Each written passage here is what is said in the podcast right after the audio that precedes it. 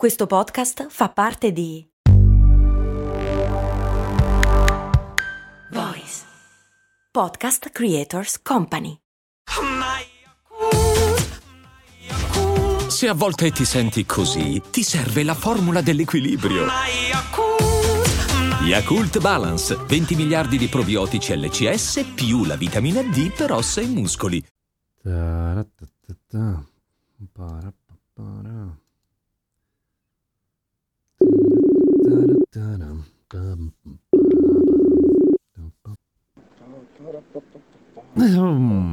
Hello? Ehi là, mi senti? Alla grande. Come andiamo? Bella. Tutto bene? Abbastanza bene. Sono lì. Appena uscito da un'esperienza abbastanza... Vabbè. Ma ti prego, raccontacela. Cose molto, cose molto, molto In americane. assoluto eh, deprimente, però beh, sperimentarla, eh, se, se riesci a vedere il lato comico, era piuttosto divertente. No, ho fatto un, eh, due turni di prova in un altro liquor store, dove mi chiedevano di eh, gestire il magazzino e non so esattamente da che parte del, di che parte del mondo fossero i proprietari, ma si rivolgevano a qualsiasi nazionalità non fosse esattamente la loro o quella bianca come quelli lì. Ah, come si dice quelli lì? Come, come si rende quelli lì? Those. Those, proprio così. Those or those people. Eh, those people è davvero razzista, cioè è chiaro che sei razzista. Se vuoi essere più subtle, più, su- meno esplicito, dici solo those, ma non suona terribilmente razzista comunque se, se non, se non si specifica those chi. Eh, però beh, non ho mai chiesto esattamente da dove fossero perché non sta bene. Perché... Ma tipo Europa? No, no, eh, Medio Oriente immagino, però Ok, non, non ok. sono, sono bravo in questo, sai che per me tutti si- hanno la stessa faccia, compresi i bianchi. Quindi tu eri, E- un, tu, tu eri uno di quelli, one of those. No, no, no, i bianchi... Ah no, sono- bianco, giusto. Bianco va bene. se- cioè, i, i razzisti non bianchi comunque non hanno niente... hanno- spesso non, non hanno nulla che vedere, cioè non hanno nessun problema con i bianchi, perché in realtà la bianchezza è ciò a cui tendono. Ah, ok. Certo, naturalmente. Già. E, e quindi no, è sempre quelli lì. E quindi no, niente, è andata, ma- è andata male perché non si poteva, cioè nel senso se sei, sei un razzista puoi, puoi tenertelo per te, non è che devi proprio Esplicitarlo per forza. 5 ore, con- ma poi dalle cose veramente dei luoghi comuni.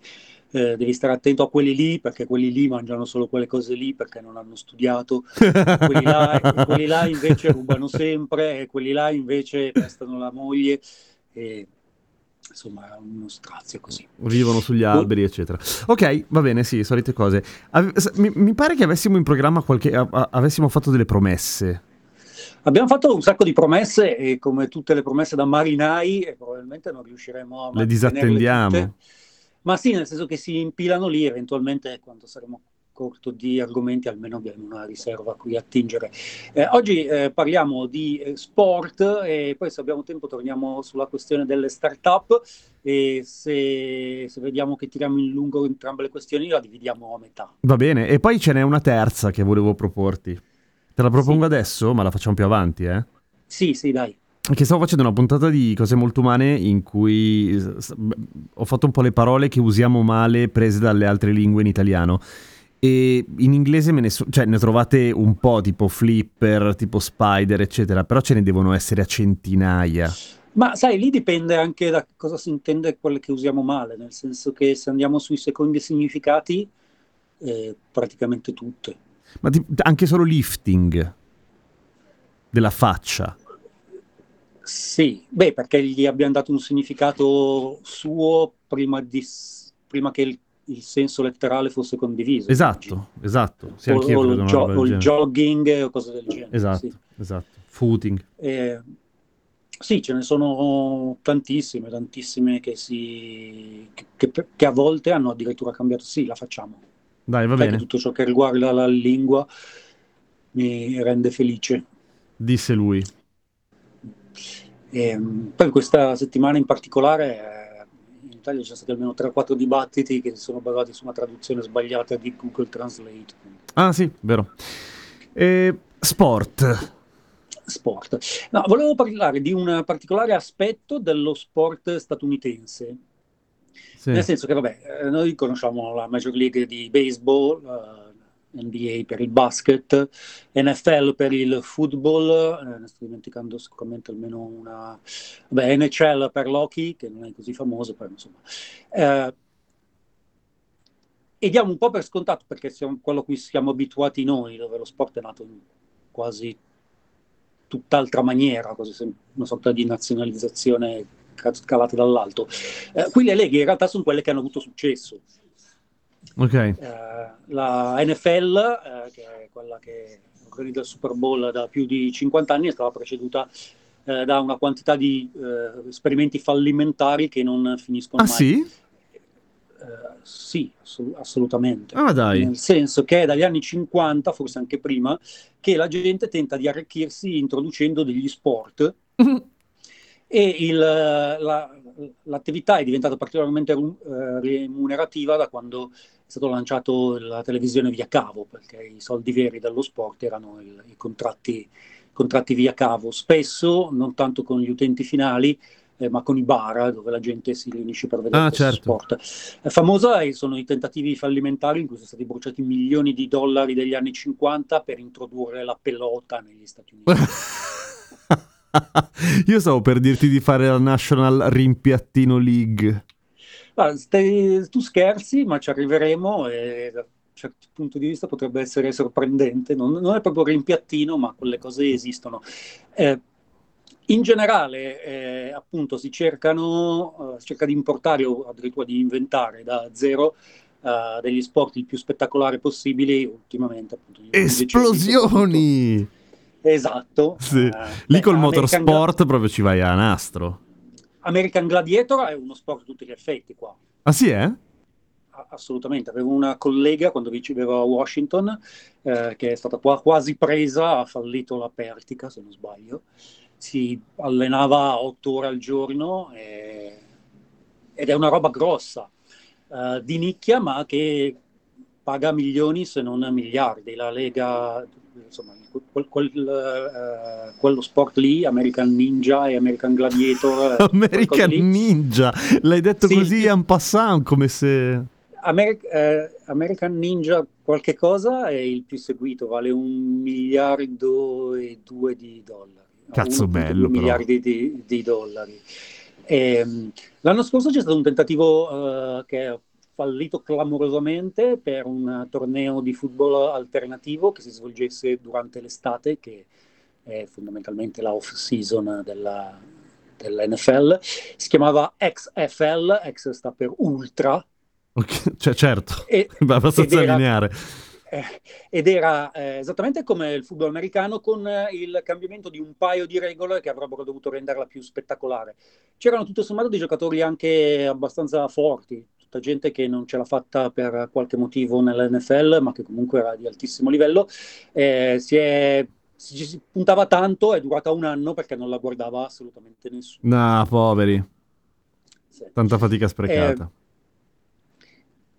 appunto di queste cose ce ne sono ci sono tanti tentativi ogni magari non ogni anno ma ogni generazione ha la, ha la sua, la sua moda anche perché quasi tutti gli sport che poi sono diventati sport per davvero eh, sono quelli appunto nordamericani sono stati inventati così da imprenditori più che da amici che si trovano a giocare a qualche cosa Eh, fra quelli che pagano di più, per dire pa- eh, pagano di più si intende che ci sono tanti locali Mhm. che trasmettono sport bar tipicamente che pagano degli abbonamenti costosissimi perché sanno che quelle sere quando ci sarà un incontro Pienone. eh, pienone e zuff e fila fuori e, e- e botte per entrare Ma ha- hai un'idea Eh. di quanto pagano più o meno? e migliaia di dollari Migliaia di dollari. Pro- ok. proporzionalmente a quanto, quanto è famosa la rispettiva, la rispettiva lega e, Beh, ci sta. e quanto è il ritorno. In particolare, anche se è particolarmente rischioso dal punto di vista assicurativo, la UFC, che è eh, Ultimate Fighting Championship, Ok. eh, mi- eh, Mixed Martial Art, per intendersi. Ah, sì, sì, sì, sì. Eh, sì. È, è iniziato nel 1993 a Las Vegas ed era davvero senza nessuna regola nella gabbia ottagonale, senza limiti di peso, poi si sono dati diciamo una regolata, adesso accettano le regole internazionali dell'MMA. E, ehm, però chi la trasmette qui negli Stati Uniti è una lega che ormai vale eh, quasi 2 miliardi di dollari fanno, uh, in, hanno incontri ogni settimana, tutto l'anno, a partire dal giovedì. Eh, il giovedì sono quelli meno importanti e il sabato è Apocalisse. e costa parecchio, il ritorno è spaventoso, soprattutto negli stati del sud, eh, perché soprattutto comunità, nelle comunità latine eh, sono estremamente popolari. Eh, ci sono dei rischi per i locali particolari legati alla UFC perché si ubriacano e si ammazzano di botte ad un certo punto. Certo, vabbè, è come quando c'è il Gran Premio a Monza che tutti scannano poi tornando in tangenziale. però, con, però con i pugni. Dimmi. Una curiosità è che il, il, il, campionato era illegale in California fino a quando il governatore Schwarzenegger l'ha, l'ha reso legale. Si può, combat- si, può combattere anche qui. È una delle poche cose che ha fatto da governatore, eh, rendere legali tutta una serie di lotte che nel resto del mondo, nel resto degli Stati Uniti, erano illegali. Ah, ma dai! È la, è, è la sua legacy, sì. In particolare a San Francisco si svolge ogni anno un campionato di Street Fighters che non ho idea di cosa sia, ma scorre il sangue. Ah, vabbè, sì, Immagino. Senti, ma eh, questa cosa è interessante perché in Italia, bene o male, cioè, che ne so, cioè, una domanda classica, entro, almeno entro una certa età, è che squadra tieni? Eh, perché bene o male quello c'è, cioè, c'è, ovviamente ci sono un sacco di altre robe, però è, sono considerati sport eh, non nazionali, mentre là in realtà eh, si equiparano molto di più, cioè non è detto che uno segua, che cazzo ne so, il, il football americano, il football scusa. Diciamo che eh, ce ne sono che almeno i tre sport maggiori più o meno ti tieni quelli della tua squadra natale o quelli della squadra di college. Quelli sono i colori per il resto della tua... Ok, però lo sport, voglio dire, non è designato, cioè non è, non è uno no, no, solo. No. Cioè, può essere no, un sacco di roba. anche perché, come abbiamo già detto, per molti è anche un modo per studiare mm, e quindi ci sono, um, ci sono, sport estremamente di successo sorprendenti, tipo la lotta greco-romana. Da paura. E perché come è, si chiama? è uno dei... Uh, wrestling. È wrestling, vero, sì. È, è letterale, wrestling è fare la lotta. Sì, sì, sì. E, siccome ci sono tantissimi praticanti al college, eh, è uno dei modi più popolari per pagarsi il college, eh, è riuscito a costruirsi un seguito di nicchia piuttosto elevato e quindi il campionato eh, nazionale ha un seguito, un seguito straordinario. Altre cose che hanno le loro nicchie miliardarie in dollari sono i rodeo. Che roba brutta, ok? Rodeo che sono estremamente popolari ovviamente in Texas, ma in quasi tutti gli stati, ah, sì? stati rura- rurali, sì, ah. estremamente popolari, al punto che tipo in Montana, che l'80% del Montana per uh, eh, 6-7 mesi all'anno non prendi la televisione in diretta perché è la neve, e hanno le videocassette del, dei rodeo degli anni 80 e degli anni 90, VHS. che scommettono anche. E se le, e se le rivedono. Eh, stesso tipo di pubblico, anche se molto eh, più legato al nord e al Canada, la Lega è internazionale, nel senso che eh, ci sono, sono coinvolti entrambi gli stati, i tronchi. I, i, i tronchi? Le, sì, le Olimpiadi dei, dei boscaioli. Eh, che tagliano, eh, abbattono alberi, li lanciano, cosa fa il tossing? Allora, ti devi arrampicare su una pertica unta, eh, spaccare la legna, eh, lanciare dei barili o spostare dei barili, non mi ricordo. Uh-huh. Eh, poi c'è la, la, gara, quella del segare un albero con la sega a due. Eh, Bello, quello aiuta che... il team building. Ce n'è, ce n'è, una che parti in cima a una pertica altissima con una motosega e il, chi, chi, vince eh, deve tagliare la pertica scendendo a pezzi non superiori a un, un yard l'uno. In realtà usano un- una unità di misura semi-medievale che non mi ricordo. Beh, sì. La, la staia o qualcosa del Sì, genere. una roba che Comunque par- solo lì. partono in cima alla Pertica con la sega elettrica, iniziano a fare i, tronchi a tocchettoni e chi arriva primo vince. E poi vabbè, cioè, il- l'andare in due eh, in piedi sul tronco in mezzo al lago, in- il primo che cade perde. Ma bello quello, carino. Chissà che freddo della Madonna. quella- quella è veramente è, è uno dei pochi che sono veramente eh, belli da vedere in televisione. Il resto un po' eh, sembra di vedere quelle cose assurde di mai dire banzai. Infatti Eh, sì. Grosso modo, sì. Eh, c'è da dire che appunto sono sport estremamente, estremamente popolari, eh, con seguiti spaventosi. Quello più famoso in questa generazione sono i racchettoni. I racchettoni, cioè quelli da spiaggia, quelli che si gioca sul bagnasciuga dando da fastidio a tutti quanti, ok. In realtà qua si gioca sui campi da tennis. Eh, in realtà il successo degli ultimi cinque anni dei racchettoni sta mettendo in crisi, una crisi drammatica, tutti eh, lo sport del tennis, perché su un campo da tennis ci stanno quattro campi da racchettoni. Non è il paddle, vero? È proprio un'altra cosa. E, guarda, non- sono racchettoni. Ok, sì, allora mi sa che è il paddle, che qua si chiama paddle. Sì, sì, lo, lo chiamano paddle. Sì, sì, sì, sì. no, cioè, certo, sono racchettoni. Sono più leggeri, cioè le, le racchette da paddle sembrano pesantissime, in realtà non lo sono e puoi usare le sponde, cioè puoi usare il muro, non c'è il fuori. E sì, qua si usa senza muro. Ah, peccato, è divertente quella roba del muro. Sì, beh, eh, credo che boh, magari se ci stanno, ci stanno due campi da paddle in un campo da squash, troveranno un modo di rendere profitable oppure Sì, sì, certo. que- quella cosa lì. E- ed, è, ed è davvero un problema ultimamente perché appunto non si trovano più eh, campi pubblici, che era una delle poche belle caratteristiche del pubblico negli Stati Uniti. In quasi tutti i parchi c'erano i campi da tennis che andavi la mattina, segnavi il tuo nome.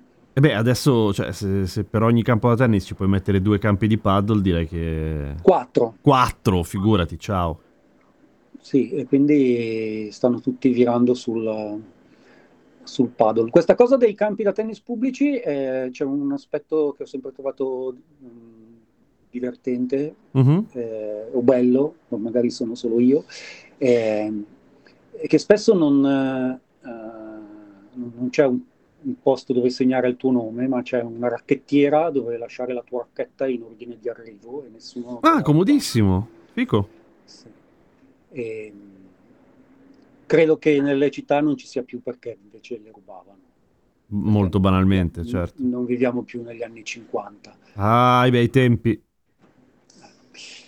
E, mh, c'è da dire eh, che nonostante tutti i progressi fatti negli ultimi anni, che vabbè non sono mai abbastanza nemmeno nel, nel sociale, eh, nello sport sono ancora meno, nel senso che tutte le leghe americane di qualsiasi dalla qualsiasi puttanata eh, ah dimenticavo il lancio delle asce ultimamente Ah, ho visto che va di brutto di moda il lancio delle asce. Mi è parso di Sì. capire dai social che sta arrivando anche qua.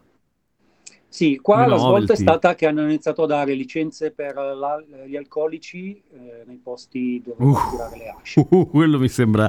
Quella è il vero sport estremo. Cioè, non è lanciare le asce, è assistere. Esatto, Eh, io la continuo a trovare una roba estremamente eh, pericolosa, ma, Ma certo, sono, è sono terrificante. È uno sport Anche estremo. il, anche il golf con il, con il frisbee, eh, fatto con il frisbee, è estremamente popolare. Sai dove va di brutto quella roba lì? In Finlandia. Ah, tu pensa, credo che l'abbiano importata da lì, come il, come il raccogliere funghi, non mi stupirei. C'è la Lega Nazionale di Raccolta Funghi, no, vero? Ah, e negli Stati Uniti non, eh, il foraging è illegale, non si. Tutto? Ma scusami, ma ci sono una marea di Tutto. aree rurali. Sì, devi pagare, al- allora, se è, se è di proprietà statale o nazionale non puoi portare fuori neanche una foglia. Se è privata devi pagare il proprietario che ti fa pagare a peso quello che tiri fuori. Quindi Che palle! raccogliere i funghi era pagare un biglietto, stare dentro due ore. Ed è così per qualsiasi raccolta, che siano i funghi, i tartufi, i diamanti, i fossili, l'oro. Ci sono posti che vai lì, paghi un biglietto d'ingresso, hai tot di tempo, ti danno un settaccio, quello che tiri su è tuo. Alcuni addirittura, eh, tipo c'è un tipo di fungo che non esiste in Europa, non mi ricordo mai il nome, eh, ma è pregiatissimo, costa più dell'oro, e eh, non solo paghi il biglietto, ma se sei fo- così fortunato da averne, eh, da trovarne, li paghi anche a peso uscendo. Ah, minchia, cioè, ok, ok. Quindi tu paghi e non sai se esci con dei funghi. Ma se esci Esatto. con dei funghi paghi di più. paghi anche, anche i funghi. E, mh, appunto il foraging come moda è stata importata a fine anni 90 eh, dalla Finlandia, perché eh, appunto in, in Nord Europa e in Italia eh, in realtà questa cosa la facciamo da sempre. E, e come eh, cioè, qui chiamano foraging quello che mio nonno chiamava essere poveri, cioè invece che fare la spesa andare Sì, a certo. raccogliere la cicoria. Eh, però appunto qua, fatto sui terreni non privati, è un reato federale. Quindi tipo la prima cucina eh, fatta solo con cibo raccolto nei parchi a San Francisco si chiamava Illegal Kitchen e c'è stata una ra- raid federale con due elicotteri. Eh, pezzi di Hanno- merda. Così imparano sti hippie del cazzo a raccogliere il tarassa con le rotonde. Esatto. E, mh, dicevo, eh, quindi è probabile che abbiano importato eh, non solo il foraging dalla Finlandia, guardano un sacco alle cose che succedono in Scandinavia e in Russia come cose un po' magiche. Eh, ma dicevo, non conta quanto la Lega sia di minchia o quanto sia il, campionato di baseball o di football, i proprietari sono tutti bianchi. Ah, tutti, eh? Eh sì. È quasi impossibile rompere questa cosa. È, è un club di maschi bianchi, con delle eccezioni di cui fanno ogni tanto dei film. cioè, certo. Una, ma è una specie di appunto torre d'avorio inattaccabile. Che in generale va- vale per un sacco di cose, cioè se ci fanno un film è un'eccezione. Se ci fanno un film, sì, è un'eccezione o è un record? Esatto, sì. Che, che per certi versi anche quella è un'eccezione. Hey, it's Ryan Reynolds, and I'm here with Keith, co star of my upcoming film, If, only in theaters, May 17th. Do you want to tell people the big news? All right, I'll do. Sign up now and you'll get unlimited for $15 a month and six months of Paramount Plus Essential Plan on us. Mintmobile.com slash switch. Upfront payment of $45 equivalent to $15 per month. Unlimited over 40 gigabytes per month. Face lower speeds. Videos at 480p. Active Mint customers by 531.24 get six months of Paramount Plus Essential Plan. Auto renews after six months. Offer ends May 31st, 2024. Separate Paramount Plus registration required. Terms and conditions apply if rated PG. E questo era lo sport. Tor- torniamo su una cosa di cui abbiamo parlato perché eh, per chi ci segue su Discord, no, per chi non ci segue su Discord, eh, dovrebbe sapere che ci sono stati dei dibattiti sul fatto che non sono stato abbastanza chiaro, anche se non l'hanno detto eh, chiaramente. Su che cosa? Fatto- Perché io... le- le- Sulle, sulle- sulle start-up. No, ah, sì, sì, sì, che- ho letto, certo. nel senso, o- ogni volta che mi fanno una domanda di qualcosa che- di cui mi sembra di avere già parlato, significa che ho dato per scontato un sacco di cose. Eh, questa settimana ha chiuso Fast. Che cos'è? Fa- Fast è una startup eh, che stava ad Auckland, eh, East Bay. eh, una- era un sistema di micropagamenti eh, estremamente efficace, con una tecnologia incredibilmente innovativa e rendeva qualsiasi transazione ancora più semplice di quella che è già. Ha raccolto 124 milioni di dollari nel suo secondo round di finanziamenti eh, solo quattro mesi fa e ha chiuso ieri. Mm. Peccato. Allora, cosa... Sì, oddio, eh, non- No, vabbè. peccato in, in in generale, eh, perché nel senso che fosse una buona azienda o no, eh, ha dovuto chiudere non per quello che era il suo valore oggettivo, ma per tutta una serie di fattori di contesti, con- di fattori che derivano dal contesto con cui devi avere a che fare eh, quando sei in un ambiente competitivo come la Silicon Valley e dove valgono dei principi per certi versi del Menga, come valgono eh, perlomeno negli ultimi negli ultimi anni. Allora, cosa è successo a uh, Fast? Innanzitutto, qualsiasi startup del, te- tecnologica, mm-hmm. eh, se è di successo, ha da, dall'inizio, dal primo mese, due problemi quasi insormontabili senza una quantità di milioni spaventosa, la cosiddetta burn rate, cioè quanti, quanti soldi bruci ogni mese, che è una tassa diciamo, che devi pagare per crescere, eh, ma che ovviamente non, uh, deve essere supportata anche eh, da altri, dal potenziale e non, e non, sempre esiste e non sempre eh, non esiste perché fai cagare. Eh, appunto,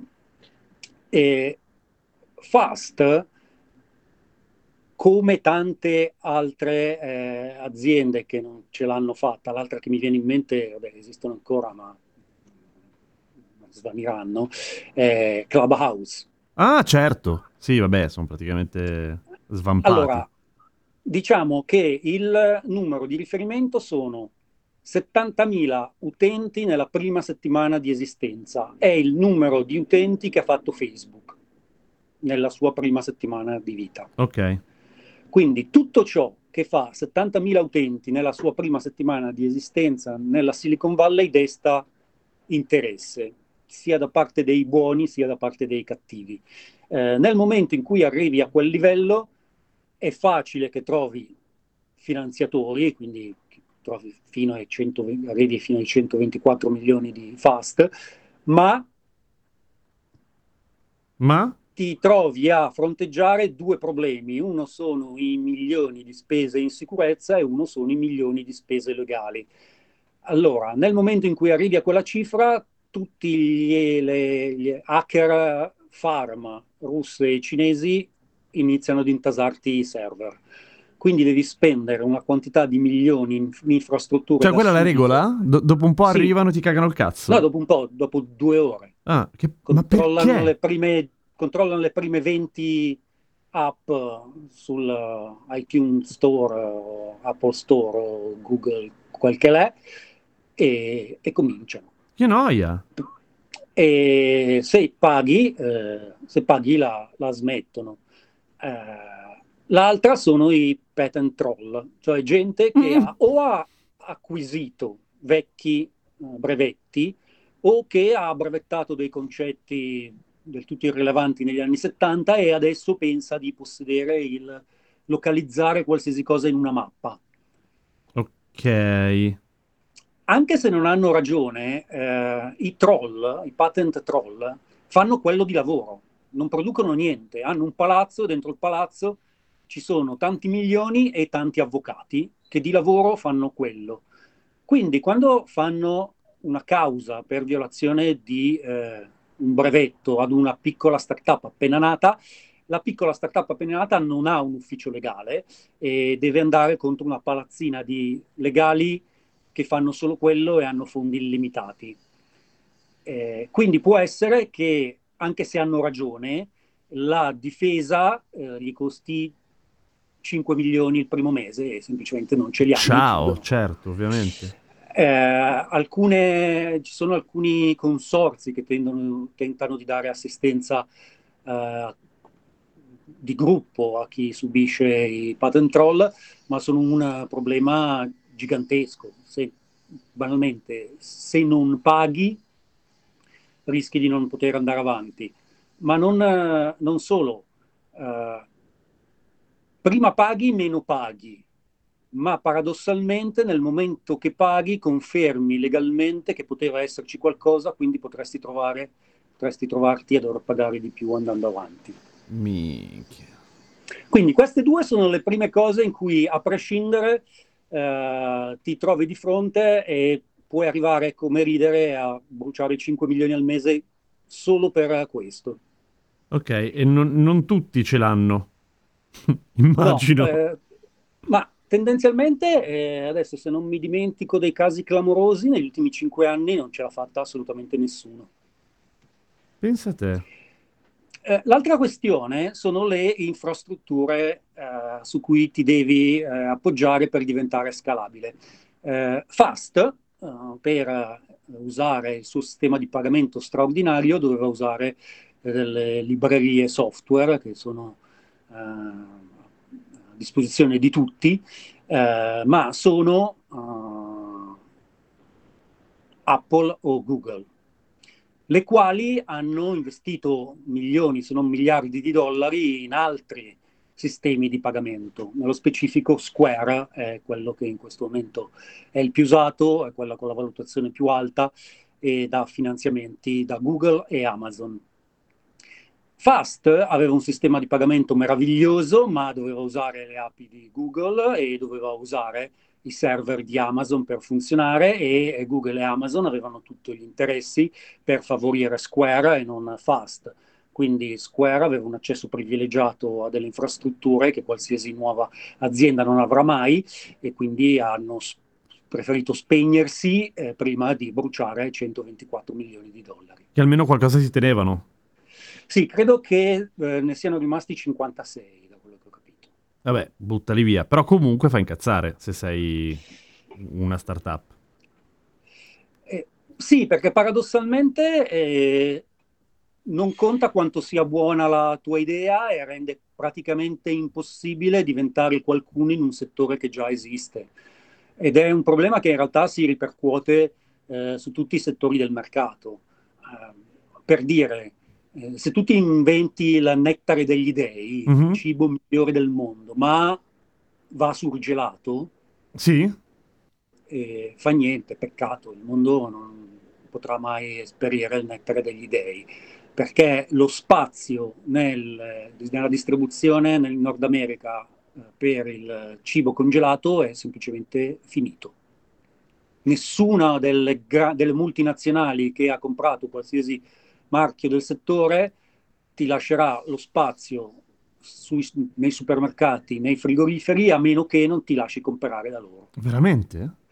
E per farti comprare da loro devi diventare abbastanza grande da essere interessante ed è una cosa che, che succede, ultimamente succede solo nel campo della birra, nel senso che le microbrewery sono diventate talmente di moda, talmente redditizie che è abbastanza semplice aprirne una, diventare grandi e destare l'interesse dei tre gruppi che hanno tutte le birre del mondo. E c'è ancora Sarei... spazio per quella roba lì? Oh, non hai idea.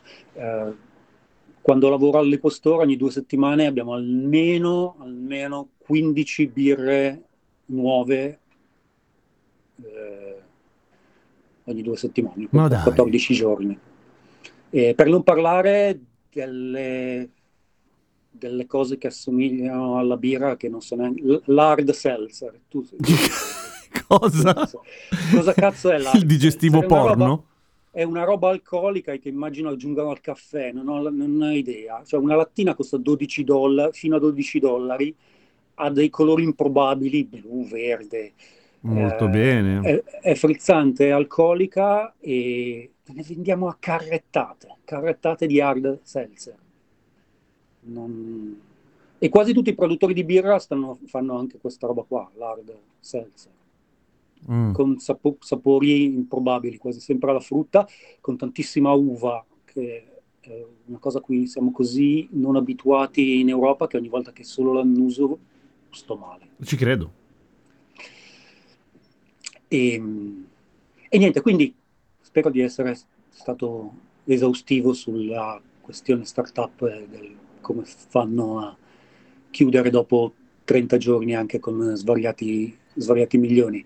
Eh, è una caratteristica tutta di questo spazio qua, nel senso che non credo sia anche eh, lontanamente eh, quella che sia, quelle che sono le sfide di, degli analoghi europei, nel senso che ci sono tante tali protezioni sia per gli utenti sia per gli imprenditori che non penso si possa arrivare a tali situazioni.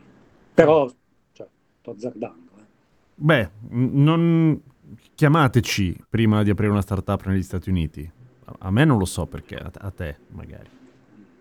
Beh, eh, i pochi che davvero sono diventati ricchi, negli, pochi italiani che sono diventati davvero ricchi, ma ricchi ad un livello, livello superiore di ricchezza, sono quelli che hanno fatto quelli che spiegano alle aziende australiane, neozelandesi ed europee come espandersi negli Stati Uniti, perché è un mercato talmente diverso che senza non ce la fai. È curioso che lo Molto spieghi in spesso- italiano. Come? È curioso che lo spieghi in italiano. Beh, eh, in generale è anche un po' l'unico modo per eh, davvero avere lo skill per capire entrambi i mondi. Mm. Eh, lo, lo fanno quasi tutti gli europei. eh, con- Quindi una sorta di mediazione culturale in ambito imprenditoriale, Sì, costosissima. eh, immagino. ci sono dei veri e propri sciacalli. cioè, la- credo che la più famosa sia un'agenzia eh, svedese eh, che se ti accetta nel suo portafoglio ti garantisce un, eh, certo, la scalabilità nel mercato nordamericano, però vogliono un pezzo grosso dell'azienda. Della tua fetta, ok. Sì, così. Vacanze in Sicilia o in Sardegna. Con i traghetti GNV viaggi in relax, porti tutto quello che vuoi e ottieni super vantaggi. Col nuovo programma Fedeltà MyGNV accumuli punti viaggiando, ricevi un cashback del 20% e tanti sconti a bordo. Non c'è modo più conveniente per andare in vacanza. Scopri i dettagli su gnv.it.